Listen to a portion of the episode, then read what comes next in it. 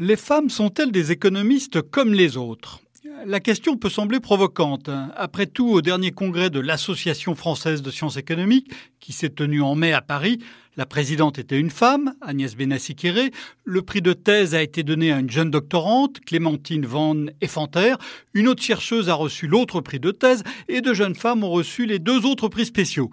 Mais tout ceci n'a rien d'évident. Euh, la première définition française, qui date de 1802, explique que l'économiste est celui qui s'occupe d'économie politique, celui et non celle. Et la situation ne s'est pas forcément améliorée en deux siècles. Laëlle Brennard, la seule femme du Conseil des gouverneurs de la Fed, la Banque centrale des États-Unis, se souvient encore d'une réunion du G20 où elle s'était rendue compte, en regardant la photo, qu'elle était l'unique femme parmi les 50 gouverneurs de banque centrale et autres ministres des Finances présents.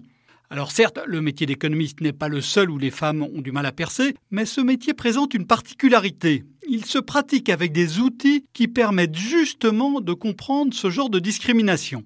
Ces dernières années, les économistes ont donc multiplié les travaux pour analyser les écarts hommes-femmes dans leur profession. Ils ont donc commencé par compter, ils ou plutôt elles, car ce sont pratiquement uniquement des femmes qui ont mené ces recherches.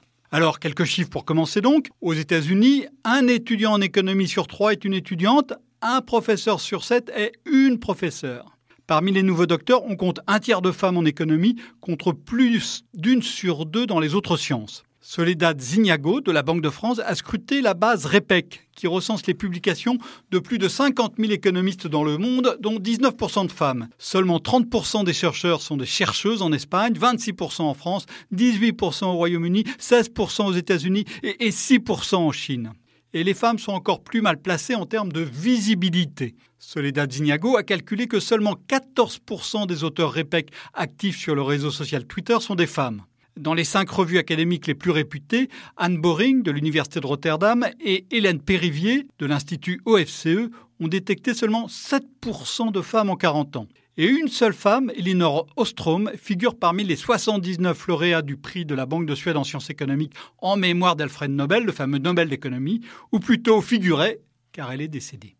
Pour comprendre ce déséquilibre flagrant, les économistes ont ensuite employé leurs deux bons vieux outils offre et demande. Alors du côté de l'offre, on l'a déjà dit, à l'université, il y a beaucoup moins de filles que de garçons en économie.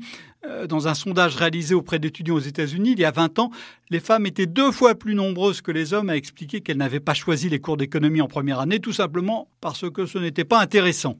Certains experts ont soutenu que l'usage intensif des maths expliquait l'écart, mais il y a davantage de femmes dans d'autres filières où les maths sont aussi très sollicitées. Et puis, et puis euh, la science économique a évolué vers des travaux empiriques où la barrière de l'abstraction est moins haute.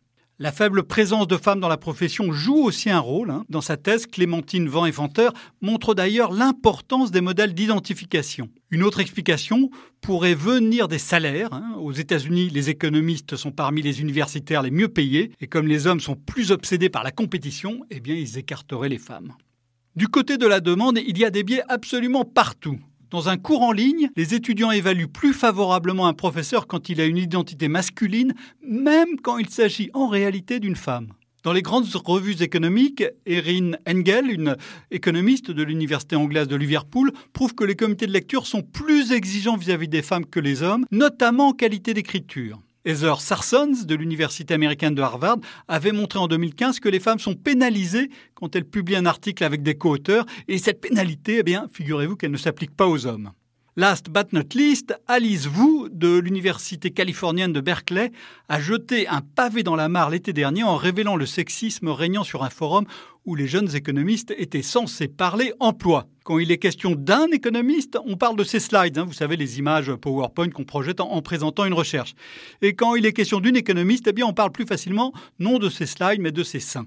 Ce n'est sans doute pas l'apanage des seuls économistes, mais ce n'est pas une excuse. Pour les économistes qui aiment non seulement découvrir, comprendre, mais aussi trouver des solutions, l'équilibre entre hommes et femmes au sein de leur profession constitue un magnifique chantier.